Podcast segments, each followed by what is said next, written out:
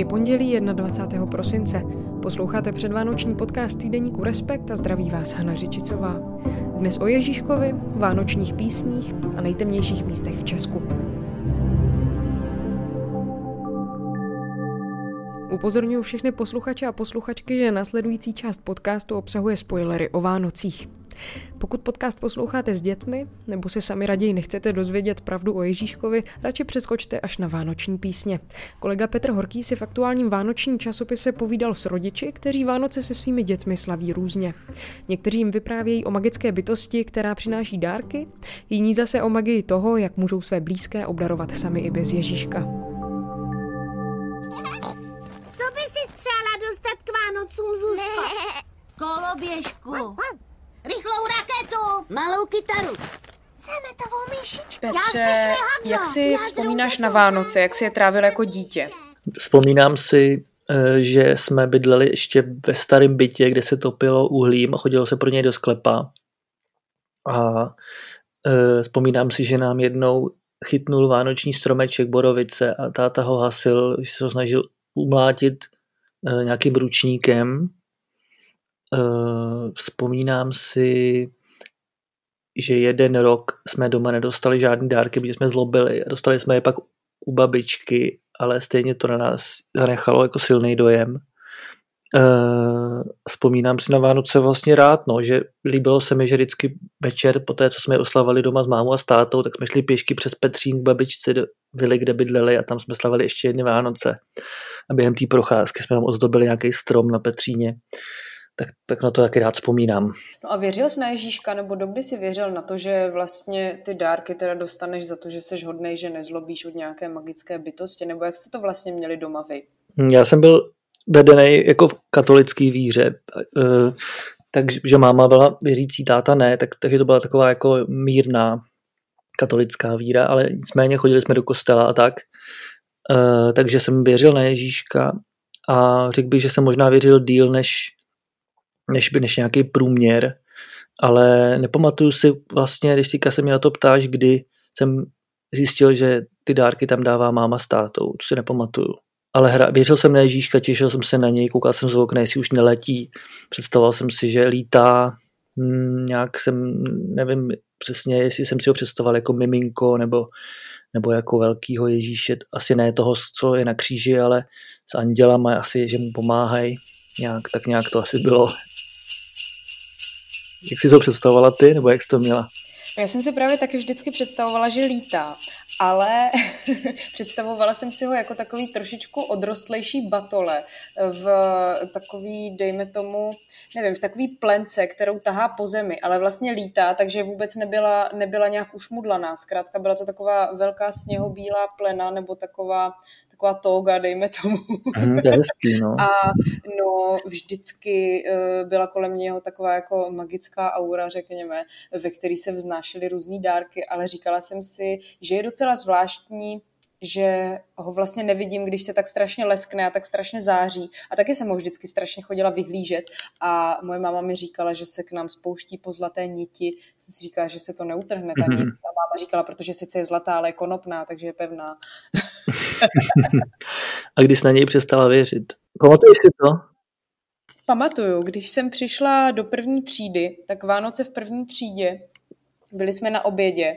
Pamatuju si do dneška, že sedíme u takového stolu s oranžovým ubrusem a s takovýma hnusnýma tácama, že jo, jak se vždycky nosili v těch jídelnách. No a nějaká kamarádka, myslím si, že to byla Petra, říkala, víš to ale, že dárky nosí rodiče, že to žádný Ježíšek nenosí. No a protože jsem nechtěla být trapná, tak jsem spolkla slzy a, a řekla jsem, no jasně, samozřejmě, že to vím přece dává smysl. A potom jsem přišla s Brekem domů a říkala jsem, že Petra roznáší lži o tom, že neexistuje Ježíšek a že to přece takhle není.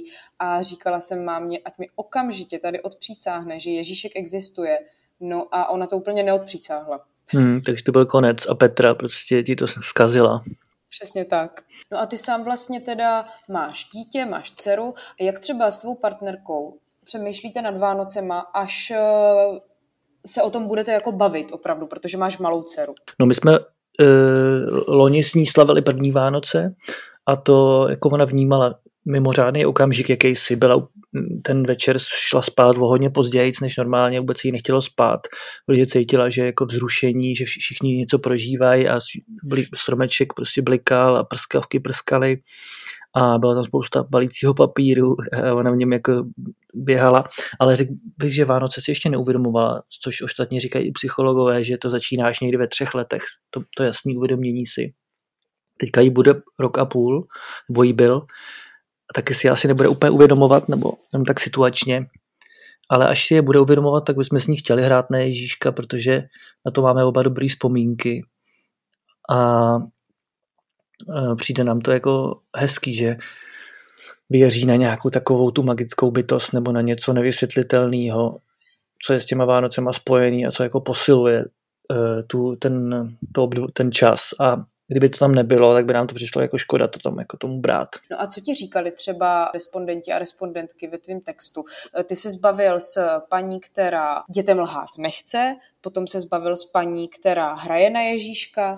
Paní, která na Ježíška nehraje a která vlastně dětem říká, že si dávají dárky lidi navzájem, mi říkala, že ona i že máš vzpomínky na to, že když zjistila, že její rodiče lhali, tak se cítila jako křivdu, ale že to jakoby není ten hlavní důvod, že ten hlavní důvod je, že prostě, když se jí narodili děti, tak zčetla různé uh, knihy o moderní výchově a moderní pedagogice a tam došla k tomu, že dětem se lhát nemá v ničem ani, ani Vánoce nejsou výjimkou. Uh, což vlastně potvrzuje i spousta dalších rodičů, že my jsme dělali přes Facebook výzvu, kde jsme vlastně čtenáře Respektu vyzvali, aby se námi sdíleli to, jak tohleto téma řeší. A ozvalo se hodně lidí, kteří ve jménu moderní výchovy to dětem nelžou. A oni vlastně říkali, nebo tahle paní taky říkala, že pro ní to není ochuzení o nějaký kouzlo, že pro ní to kouzlo je v něčem jiném těch Vánoc a to v té atmosféře, prostě v tom, že si dávají dárky, vyrábějí ty dárky, zpívají koledy, eh, zapalují svíčičky, dodržují různé zvyky a že to není v tom čekání na ty dárky a že taky pro ní bylo důležité to, že ty děti vědí, že můžou někoho obdarovat, že ty dárky prostě můžou i sami dát a že je to vede k tomu, že nejsou jenom jako pasivně obdarovávaný čekači na dárky, ale že můžou i taky se do toho zapojit. To jsou dárečky pro Toma a pro mě. Měli by být. a můžeme si je teď otevřít. Měli byste no a potom to nechat ta, až ta, ta rodina, která se ozvala, že má je slaví tradičně Ježíška, tak ta paní říkala, že nechce je ochuzovat právě o to tajemno a o ten magický okamžik, což je možná blízký tomu, jak to vnímám já a co, jak to vnímá většina Čechů, protože z výzkumu tři roky starého vyplynulo hm, agentury SANEP, v 65% českých rodin nosí dárky Ježíšek, jenom ve 25% se prozrazuje, že si je dávají lidi navzájem a ten zbytek buď Vánoce neslaví, nebo je tam dává děda Mráz, nebo, nebo Santa Claus. My jsme dělali teda veřejnou výzvu na Facebooku Respektu. Co ti třeba přišlo za nějaký zajímavý odpovědi na to, jak kdo slaví Vánoce a proč je tak slaví? Co ti prostě zaujalo, ale třeba už se to nedostalo do textu? Pro mě překvapivý bylo, že mi psali lidi, kteří jsou buď evangelíci, většinou evangelíci, ale křesťani a většinou evangelíci, kteří říkají, že nehrajou na Ježíška, tak to mě vlastně překvapilo. A u nich ten důvod byl ten, že že oni prostě slaví narození, narození svého spasitele a nevidějí důvod, proč by z něj měli dělat nějakého nositele dárků pod stromeček jako, a dělat z toho konzumní, konzumní oslavu. Jakože, tak to mě vlastně překvapilo, že kolik takových lidí nám mi napsalo. A pak tam byly takový docela vtipný e, reakce, kdy někteří rodiče říkali, že oni nechtějí dětem lhát, tak Ježíška nehrajou, ale to dítě přišlo třeba ze školky nebo ze školy s tím, že ono chce, chce na toho Ježíška hrát, tak prostě na něj musí hrát, protože to dítě na tom trvá. Je vidět, že ta jako síla kolektivu může být, může být eh, hodně silná. Každý rok se zhruba od srpna začínám děsit toho, že už za pár měsíců ve všech obchodech a obecně ve veřejném prostoru mě dostihnou nejenom koledy, ale i různé vánoční písně. Máte taky takové? Jaké jsou vaše nejoblíbenější? Napsat mi to můžete třeba na řičicová zavináč respekt.cz. No a jaké máme rádi my s kolegou Pavlem Turkem z kulturní redakce, to vám prozradíme právě teď. Pavle, jaká je tvoje nejoblíbenější vánoční písnička? Moje nejoblíbenější vánoční písnička je asi žádná vánoční písnička, protože já se musím přiznat, že vánoční skladby mě fascinují. Je to fantastický segment uh, trhu a hudebního průmyslu, ale kdybych si mohl vybrat, tak bych je nejradši neposlouchal. Takže asi, kdybych se chtěl prezentovat trochu jako snob, tak můžu říct, že mám opravdu hodně rád vánoční alba Sufiana Stevense a z takového toho repertoáru, který jsme všichni nucený každý Vánoce poslouchat, tak musím říct, že mi nejmíň vadí Last Christmas od uh, Wham a že to je taková skladba, kterou, uh, kterou opravdu zvládnu poslouchat a asi i jeden z důvodů, proč nemám rád vánoční skladby, je ten, že nemám moc rád vánoční zvuky, třeba zvuk rolníček se mi taky úplně nelíbí. A když už jsem to takhle pěkně načal, můžu se zeptat, jakou nejradši vánoční skladbu máš ty? No žádnou. Taky žádnou. Taky, taky, taky žádnou a, to je taková, a to je taková hezká tečka za tímhle podcastem. A můžeme se rozloučit. Ne, ale přesně jak říkáš, tak taky jako zvládám UM, ale co teda moc nezvládám, tak je Mariah Carey.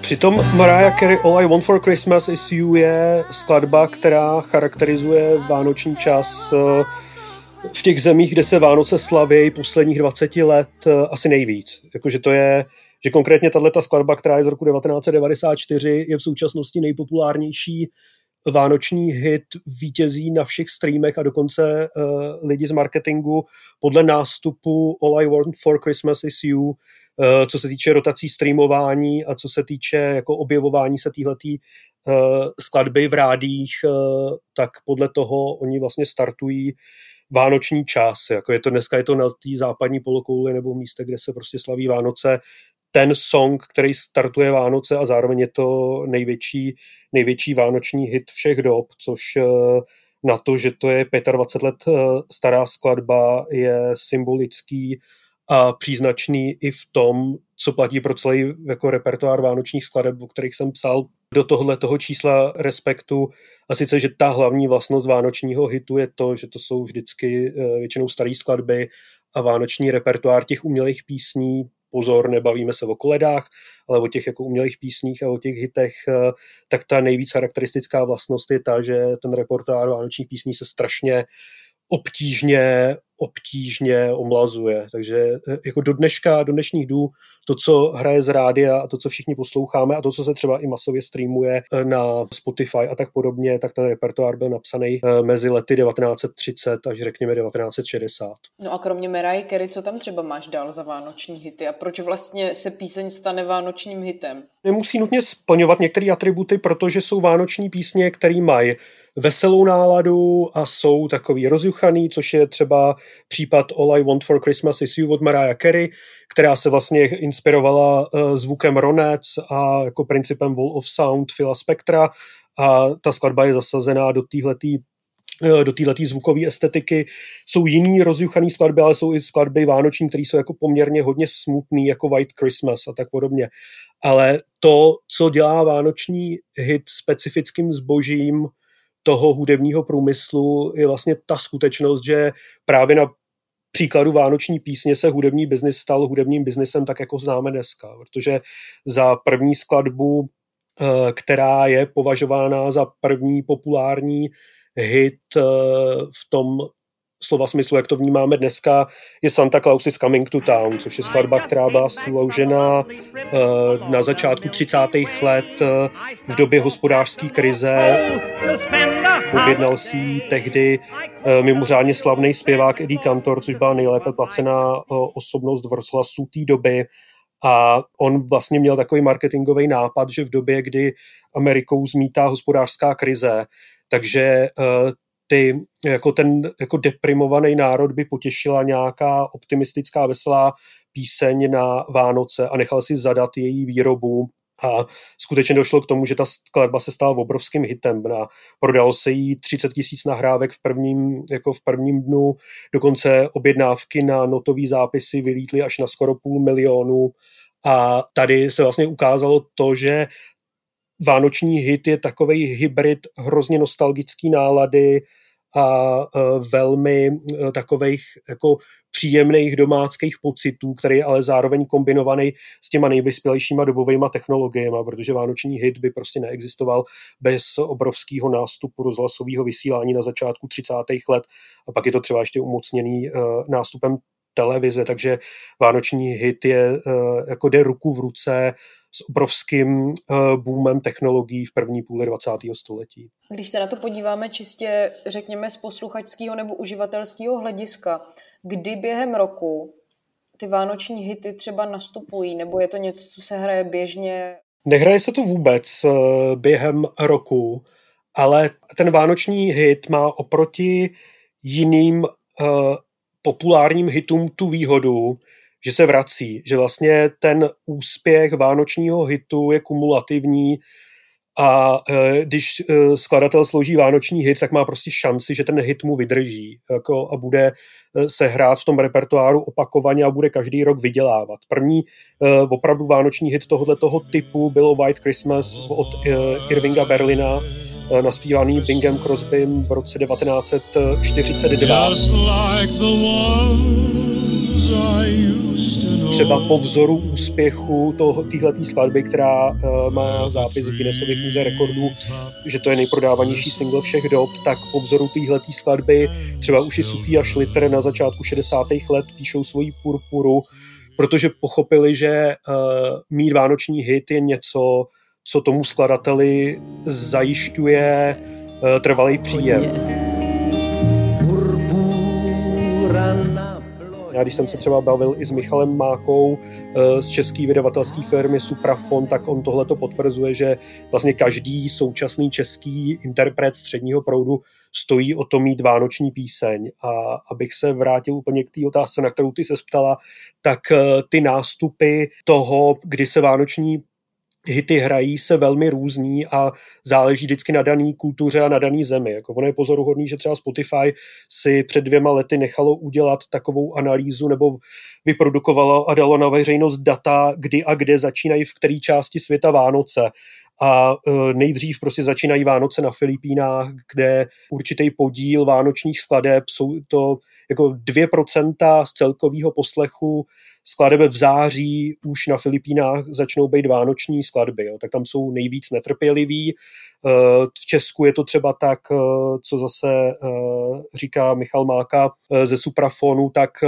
český posluchač začne mít o Vánoce zájem v říjnu. To je první moment, kdy eh, se zvedne poptávka po dvou vánočních albech Karla Gota. Jedno to první jsou Vánoce ve Zlaté Praze, což je absolutně nejprodávanější deska, kterou když Suprafon vyprodukoval. Druhý album jsou Bílé Vánoce a pak tady mám ještě takovou jako pikantérii.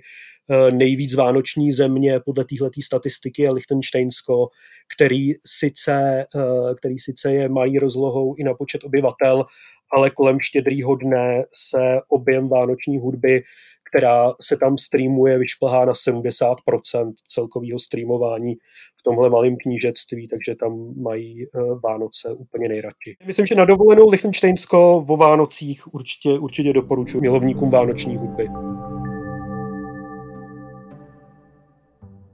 Pokud vánoční písně zrovna nemilujete, rozhodně do Lichtensteinska jezdit nemusíte. Tip na výlet má pro vás i náš redaktor Tomáš Brolík, který se společně s naším fotografem Matějem Stránským vypravil na Šumavu. Pozorovali tam nebe plné hvězd a oblohu bez světelného smogu. Zajímá vás, jaké je nejtemnější místo v Česku?